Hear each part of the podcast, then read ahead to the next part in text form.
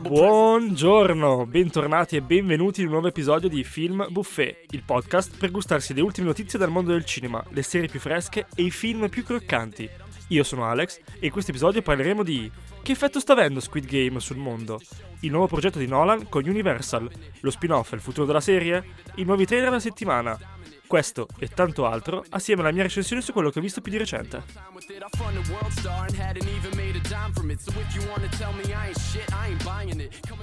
Apriamo le danze partendo da eh, Squid Game, ci eravamo lasciati settimana scorsa con questo stesso tema, ma la serie coreana sta continuando a salire di popolarità ed essere sulla bocca di tutti, oltre a fare numeri da record per la piattaforma di streaming e se non vado errato eh, ad oggi mi pare stia raggiungendo e quasi superando i numeri fatti in precedenza eh, di ascolti, diciamo, di, di Bridgerton. Eh, Squid Game sta avendo proprio un impatto piuttosto importante eh, nel mondo reale, nel mondo nostro, a livello sociale, popolare e culturale. Da qui due storie molto interessanti. Non è una novità e non è la prima volta che un film o una serie riescano in qualche modo ad influenzare eh, la percezione e l'interesse verso un prodotto e di conseguenza da, anche ad aumentare le vendite di questo prodotto sul mercato in scala globale. È successo con The Last Dance, è successo con Stranger Things, è successo con eh, la regia di scacchi e tantissimi altri prodotti. E questa volta è successo anche con Squid Game che è riuscito a far aumentare del 97% le ricerche online relative a capi sportivi eh, usati retro o vintage Molto probabilmente questo in vista di Halloween, perché diciamocelo, eh, io mi aspetto che quest'anno, bene o male tutti, chi eh, avrà occasione di partecipare a qualche festino, si vestirà o con la tutina rosa o la tutina verde, categoricamente da abbinare con eh, le scarpe bianche, come si sono viste, e il modello più simile trovabile sul mercato sono le Vans eh, Slip-On, quelle classiche. Tra l'altro, eh, scarpe bianche Vans sono un po' un suicidio da prendere per come si conciano normalmente. In ogni caso, eh, le Vans Slip-On hanno avuto un aumento di vendite del 7800%, un numero che sembra totalmente inventato, ma la voglia è talmente alta di emulare i nostri survivor asiatici nel loro abbigliamento che sono stati svaligiati probabilmente tutti gli e-commerce del mondo per trovare questo modello. A specularci non è stato solamente lo streetwear, ma anche l'alta moda, se ancora alta moda si possa considerare, eh, perché Louis Vuitton ha annunciato in un post che la, l'attrice protagonista eh, Jun Ho Yuan, chiedo perdono ovviamente, non sono ovviamente capace a pronunciare il nome in maniera corretta, eh, diventerà Global Ambassador proprio nel, nel post, eh, si fa riferimento alla serie, quindi era nel loro pieno interesse che eh, Squid Game eh, ottenesse così tanto clamore e successo, e, e ben venga. La notizia più interessante delle due, che non ha nulla a che fare con la capitalizzazione di un bene in vendita, eh, riguarda un easter egg andato a male, possiamo dire. Nel primo episodio, e questo non è spoiler, viene dato all'uomo protagonista un bigliettino da visita, un bigliettino da visita che gli permetterà poi di eh, accedere, è un po' un biglietto d'ingresso per accedere al gioco che poi si estende nel lungo delle puntate. Eh, sul bigliettino della visita è chiaramente stampato un numero telefonico che lui chiama eh, generalmente i numeri telefonici mostrati a film in serie, in film in serie sono fittizi, chiaramente. In America, se non vado errato, eh, viene posto il 555 all'inizio in apertura perché il 555 non corrisponde a nessuna geografica e in altri paesi invece c'è una serie di eh, numeri eh, preregistrati eh, finti che non portano a nulla, oppure se portano qualcosa, spesso e volentieri sono eh, per trovate di marketing come, come easter egg.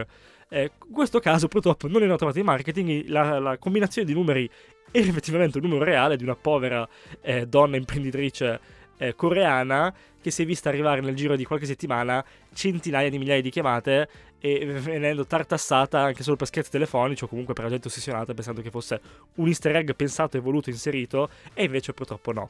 Netflix ovviamente per scusarsi ha risarcito la donna di 5 milioni di won che in realtà sono eh, 4.000 euro o poco più e una cifra abbastanza contenuta e oltre a questo adesso stanno editando la serie in modo da allora, quanto ho letto, stanno tagliando la scena in cui si vede il di telefono. Avrebbe più senso con la CGI metterne un altro piuttosto.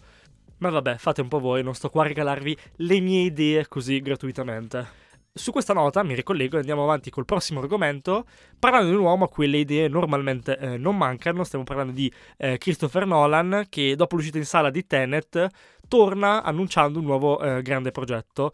Eh, un film dal titolo Oppenheimer che vedrà eh, protagonista principale eh, Cillian Murphy. Cillian Murphy, eh, per farvi capire, è Peaky Blinders, fondamentalmente, o qualunque altro film eh, di Nolan, perché penso sia più o meno in tutti.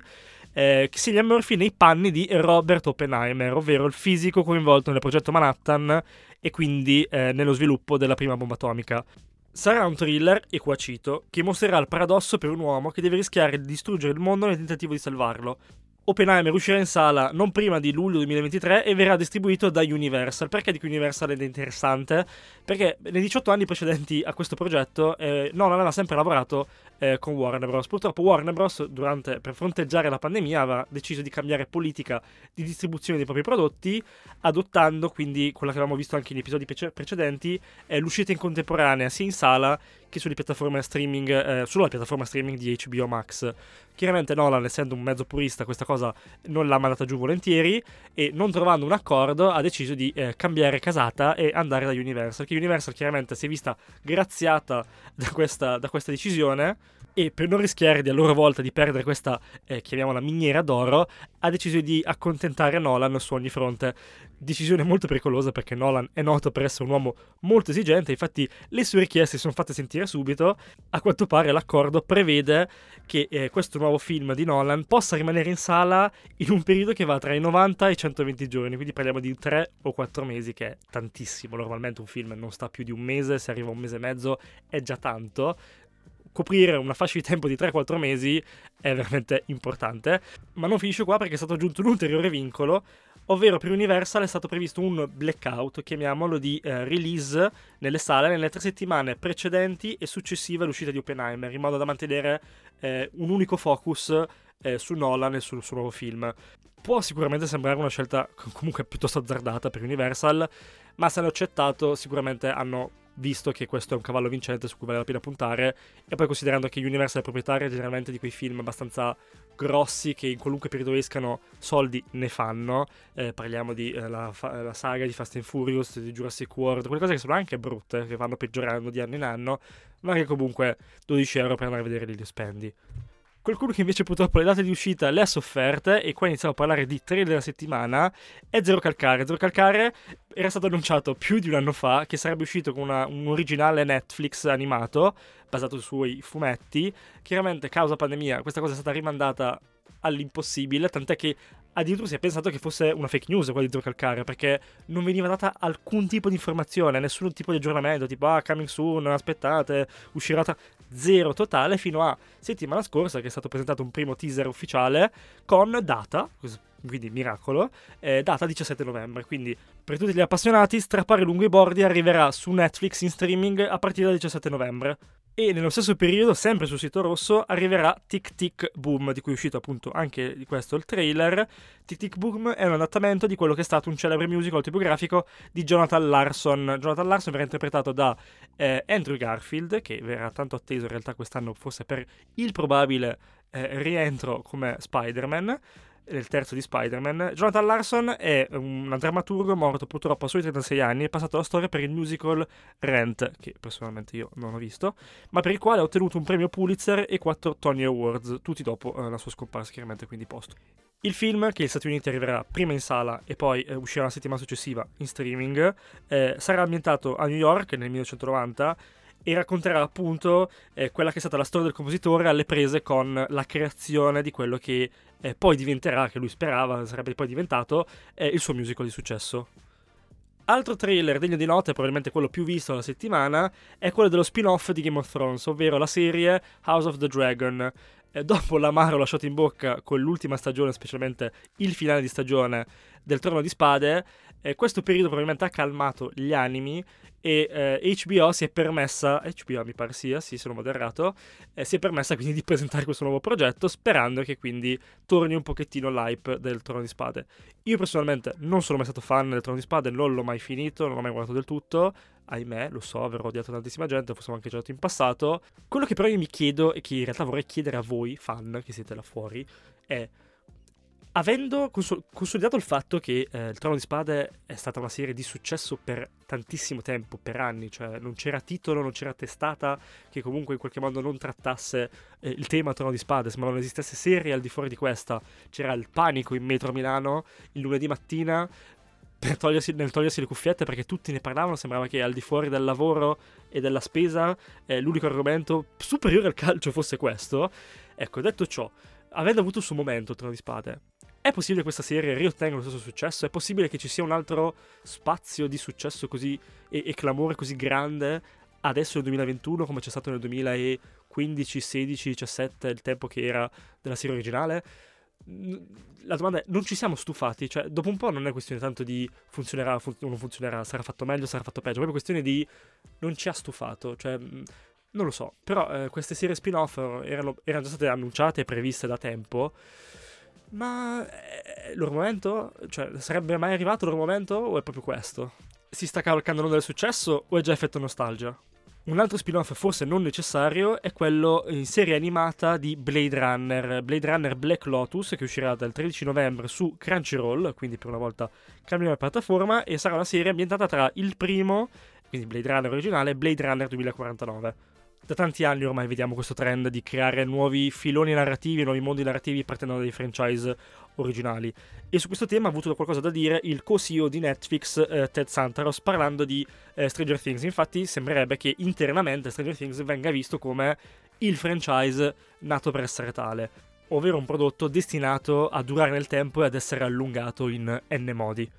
E qui, in occasione del trailer della prossima stagione in uscita eh, l'anno prossimo, eh, Santaros ha fatto allusione a possibili spin-off futuri, e diciamo possibili al plurale, per quanto pare si intendono proprio dei molti progetti, molteplici progetti alla domanda che cosa, eh, c'è, sta- c'è, stata una risposta vaga, però potenzialmente potrebbe essere qualunque cosa. Cioè, se si vuole estendere in futuro, in n modi, la serie Stranger Things, si potrebbe affrontare eh, la storia di 11, che sia un prequel o un sequel, un prequel sulla storia di Hawkins e della cittadina in cui è ambientato il tutto, un, che cazzo ne so, una serie unicamente ambientata nel sottosopra, magari vediamo Barb che è morta nella prima stagione, spoiler, no in realtà forse no, penso sia morta nel primo o secondo episodio, eh, tutto incentrato su, su di lei non lo so, potenzialmente potrebbe essere qualunque cosa. Di fronte a queste cose personalmente viene sempre un po' di tristezza perché mi, mi intristisce sempre l'idea di dover spremere fino all'osso un qualcosa per alla fine snaturare la natura eh, di questo. Ma ormai le serie tv, specialmente quelle originali, vengono trattate un pochettino come i brani musicali e le hit estive. Nel momento in cui tu hai una canzone di successo e non riesci più a portarla avanti per l'estate successiva, l'unico modo è quello di creare una hit partendo dalla base di quello che era stato successo dell'anno precedente o del decennio precedente. Bene o male nelle serie TV sta facendo lo stesso. Cioè il franchise ha funzionato quello, ok, il prossimo prodotto che faccio non sarà più quello perché quello non ha più senso portarlo avanti, però prendo tutti gli elementi che hanno funzionato di quello chiave e li busto a 10.000. Vedrai che i soldi li faccio. Fondamentalmente è quello che sta succedendo. Ed è quello che succederà anche con Disney, perché anche loro ovviamente i soldi non fanno schifo e non hanno fatto schifo i soldi che sono arrivati con gli originali su Disney Plus della Marvel, specialmente WandaVision. WandaVision non era prevista una seconda stagione, WandaVision è già di per sé uno spin-off del Marvel Cinematic Universe, ma per cavalcare l'onda del successo in questo caso si è deciso di fare uno spin-off su un personaggio dello spin-off. Sta diventando praticamente... cioè Nolan è ovunque, è un Inception questa cosa qua, è assurdo. Comunque si farà uno spin-off confermato su Agatha Harkness a voi commenti. Era necessario? Forse in questo caso no. Però l'abbonamento Disney Plus ce l'abbiamo, quindi ci metteremo l'anima in pace continueremo a guardare le nuove uscite, le nuove release proposte, come What If, che si è appena conclusa. Ma di questo ne voglio parlare nella sezione recensioni, quindi sigla!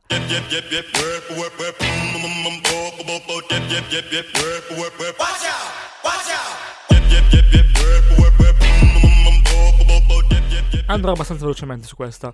What If, serie animata Disney Plus e Marvel, eh, è basata sull'omonima saga di fumetti, appunto What If, che eh, tradotto vuol dire e se, in cui si esplorano degli scenari ipotetici in cui eh, i nostri personaggi più noti eh, affrontano situazioni ipotetiche nel caso in cui avessero preso decisioni differenti da quelle canoniche eh, dei, dei fumetti. Questa serie vuole essere uno spin-off dell'MCU, come bene o male tutte le serie su Disney Plus della Marvel fino adesso. È una serie che vale la pena guardare? Boh, sì, tra l'altro è abbastanza per tutti, nel senso, se sei un segaiolo della Marvel sicuramente eh, godi come un matto, ma anche un non fan sfegatato potrebbe benissimo seguire gli episodi. Tra l'altro a quanto pare, eh, però non è confermato perché non è ancora successo questa cosa, ehm, pare che comunque le serie tv non, non vadano a dare supporto per la creazione poi di trame per, la, per i film in sala rimane più probabile il contrario, ovvero che l'asset principale è quello in sala, da cui poi si derivano gli spin-off e che quindi vanno a dettare la, la, la narrazione che poi sarà principale nello spin-off, ma è più difficile il contrario, è più difficile che da uno spin-off si parta per creare poi un film. Comunque, tornando su What If, cosa mi è piaciuto e cosa non mi è piaciuto? Eh, What If, sarò sincero, non mi ha mai troppo convinto lo stile di animazione. Mi è sempre stato un po'... Eh, non lo so, molto videogiocoso. E sin dal primo episodio ho sempre storto un po' il naso. Poi forse il primo episodio è stato l'impatto, un po' shock. Tutti hanno detto, oddio, che strano questo stile. Magari alcuni si sono abituati, magari no, anch'io mi sono abituato. Però se posso dire la mia, probabilmente non è il mio stile di disegno favorito tra tutte le cose animate che ho visto. Gli episodi sono belli, mm, secondo me non tutti. Soprattutto vedendo gli ultimi due, specialmente gli ultimi due, mi sembra che tutti quelli precedenti facciano schifo al cazzo. E gli ultimi due valgono altamente la pena perché gli ultimi due, eh, per chi è presente, solo quello che tutti avremmo voluto avere come trama in Age of Ultron. Avessimo avuto quello come film, avrei dato tutti i miei soldi in banca per rivederlo 150 volte uno dietro l'altra. Noi abbiamo ottenuto un film mediocre grazie a Joss Whedon. Detto ciò, anche se gli episodi non mi fanno dire wow, gli scenari trattati sono comunque interessanti. Tra l'altro, eh, nota, eh, questa è l'ultima apparizione, anche se solo vocale, di Chadwick Boseman, perché per, poi purtroppo l'attore è passato a miglior vita, ma il doppiaggio di questi episodi in cui lui appare era già stato fatto, quindi questo è effettivamente l'ultimo contributo eh, in Disney da parte dell'attore. Insieme a Loki, What If sembrerebbe essere l'unica serie eh, con una seconda stagione prevista. Eh, WandaVision, appunto, non è prevista seconda stagione, abbiamo detto anche prima, perché ormai è previsto uno spin-off. Falcon e Winter Soldier, mm, altamente no, anche perché probabilmente serviva semplicemente da setting per il quarto film di Captain America che faranno. What If, seconda stagione, ha senso? Sì, in realtà essendo una cosa un po' parallela, derivata, ma non troppo, e col fatto che si affrontano scenari ipotetici infiniti, il famoso multiverso, potrebbero fare infinite stagioni e comunque mantenere un buon prodotto. Tra le altre cose viste questa settimana c'è la quarta stagione di On My Block, una serie che nello scorso episodio avevo caldamente suggerito di recuperare perché ritenevo eh, sottovalutata. E così la ritengo ancora se vi fermate entro la terza stagione perché quest'ultima è stata veramente secondo me orripilante. Più che orripilante è stata veramente inutile, avevo molto a cuore questa, questa serie, i personaggi e eh, ero molto interessato a vedere un, un'evoluzione della storia, per come anche era stata eh, abbandonata nel finale della terza stagione tra l'altro un finale non a lieto fine, non, andare, non andrò nei dettagli per evitare spoiler nel caso in cui voleste iniziarla, ma co- veramente quasi quasi valeva la pena lasciarlo lì così, cioè lasciarlo intoccato e lasciare che gli spettatori potessero viaggiare un pochettino con la fantasia. Io sono dell'idea che non sempre sia necessario dare le risposte a tutte le domande, eh, potevano benissimo fermarsi lì ed evitare questo prolungamento, questo allungamento del brodo che non ha aggiunto veramente nulla se non eh, rovinare un pochettino la memoria di questa serie. Questa serie che non si è propriamente conclusa, nel senso Oh My Block si è conclusa, ma è stato recentemente annunciato che verrà fatto in questo caso uno spin-off, uno spin-off si chiama eh, Free Ridge, o Ridge, eh, Free Ridge, ambientato quindi eh, nell'omonima eh, cittadina del fittizia della California, dove verranno esplorate le situazioni parallele di vita a quelle dei personaggi della serie principale fondamentalmente è come se fosse un, un soft reboot. Per l'amaro in bocca che mi ha dato la quarta stagione, molto probabilmente questa serie la salterò perché non, non ho interesse nell'esplorare ulteriormente qualcosa che è stato brutalmente cannibalizzato e un pochettino mi dispiace, quindi anche in questo caso Netflix purtroppo ha toppato e cercherò di vivere col ricordo che On My Block ha solo tre stagioni e nulla di più. E siccome siamo in tema di conclusioni, concludiamo questo episodio con il pezzo forte della puntata, ovvero il nuovo James Bond 007, che è una conclusione del James Bond di Daniel Craig. Eh, sotto a vederlo al cinema, eh, ci tengo a dirlo, eh, sotto a vederlo al City, a City Life, all'antio di City Life, e credo sia stata una delle mie esperienze cinematografiche peggiori degli ultimi anni. Non mi verrebbe da dire di sempre, però almeno degli ultimi anni di sicuro. Io poi su certe cose sarò opinione, lo riconosco e ho delle deformazioni professionali che mi portano a criticare certe cose che non sono pertinenti con l'entertainment pure proprio eh, del film. Però City Life, caro Anteo, fatti rifare il sito da quel... Cioè, quel sito lì è veramente il peggior sito per prenotare un biglietto che io abbia mai visto. E che io mi lamentavo di, di UC Cinemas. Io dicevo, oddio, UC Cinemas, però va bene tutto, ma qualcosina potresti migliorare. Ma adesso UC Cinemas c'è il miglior sito della vita. Ma veramente imbarazzante. Cioè, vabbè, vi prego, se non siete mai stati a City Life, andate sul loro sito e cercate di capire che cosa sto dicendo. Eh, dentro eh, lasciamo stare poltrone, cosa. Ragazzi, l'acustica. Io non so chi cazzo abbia progettato quelle sale lì e non ricordo esattamente il nome della sala in cui mi trovavo, ma mi sembrava che l'acustica fosse veramente problematica. Non so se eh, forse era l'LSD che avevo appena preso, quindi aveva potenziato tutti i sensi, oppure cos'altro, eh, o problemi mentali miei, ma mi sembrava di sentire tutti i rumori dei presenti, come se ce li avessi a 30 cm dalle orecchie, cioè quello in fila 5, 10 fili davanti a me, che eh, si grattava la coscia e mi sembrava di sentire il rumore a 35 mm dal mio timpano. E, e, e, non lo so, o erano tutti molto rumorosi, o ero io molto sensibile, o comunque quella sala lì ha dei problemi di acustica importanti. E detto ciò, questo piccolo sfogo personale, eh, parliamo del film. Il film mi è piaciuto, eh, devo dire che non mi è piaciuto immediatamente, mi ha convinto sul finale, un finale che tanto sto poi leggere su internet un po' discusso, che non sta convincendo proprio tutti. Io l'ho apprezzato, mi è piaciuto, anzi è stato particolarmente eh, emotivo, ero praticamente aggrappato alla poltrona mentre succedeva quello che stava succedendo.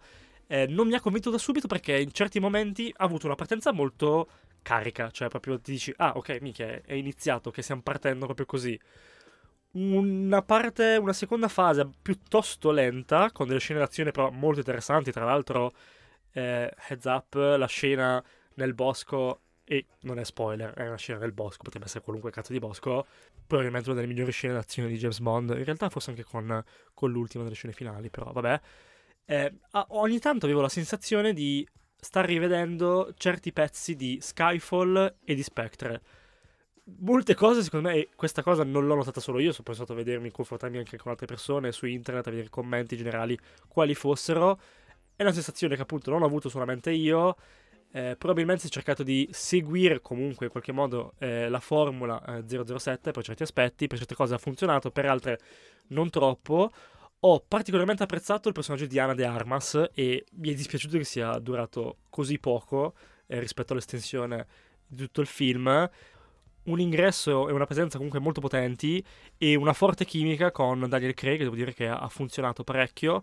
E su Daniel Craig devo dire che nonostante questo fosse annunciato da tempo, il suo ultimo film nei panni eh, della spia inglese, eh, si è comportato a modo, nel senso che non sembrava particolarmente stanco o scazzato, anzi, non che eh, mi aspettavo che succedesse, però comunque eh, è stata secondo me una, una parte, un, un, film, una chiusura che ha fatto veramente col cuore. Eh, a telecamere spente ma con le telecamere del behind the scenes accese è stato girato un, un suo saluto fondamentalmente alla troupe, quello che è stato il team eh, dietro al progetto di 007 con lui protagonista, è molto toccante dove si è sentito comunque la sua eh, intimità col personaggio e la sua vicinanza con chi ha, ha avuto modo di lavorare con lui o comunque chi ha costruito questo mondo con lui e per lui io ritengo che comunque, forse perché è quello che ho vissuto io eh, personalmente, perché della mia generazione, il suo James Bond è quello che io preferisco tra tutti. Magari si distacca eh, in qualche modo da quelli canonici, classici eh, degli anni addietro, però non solamente per la sua interpretazione, ma anche proprio per come sono stati pensati e strutturati i film, anche a livello fotografico, a livello registico, a livello sonoro,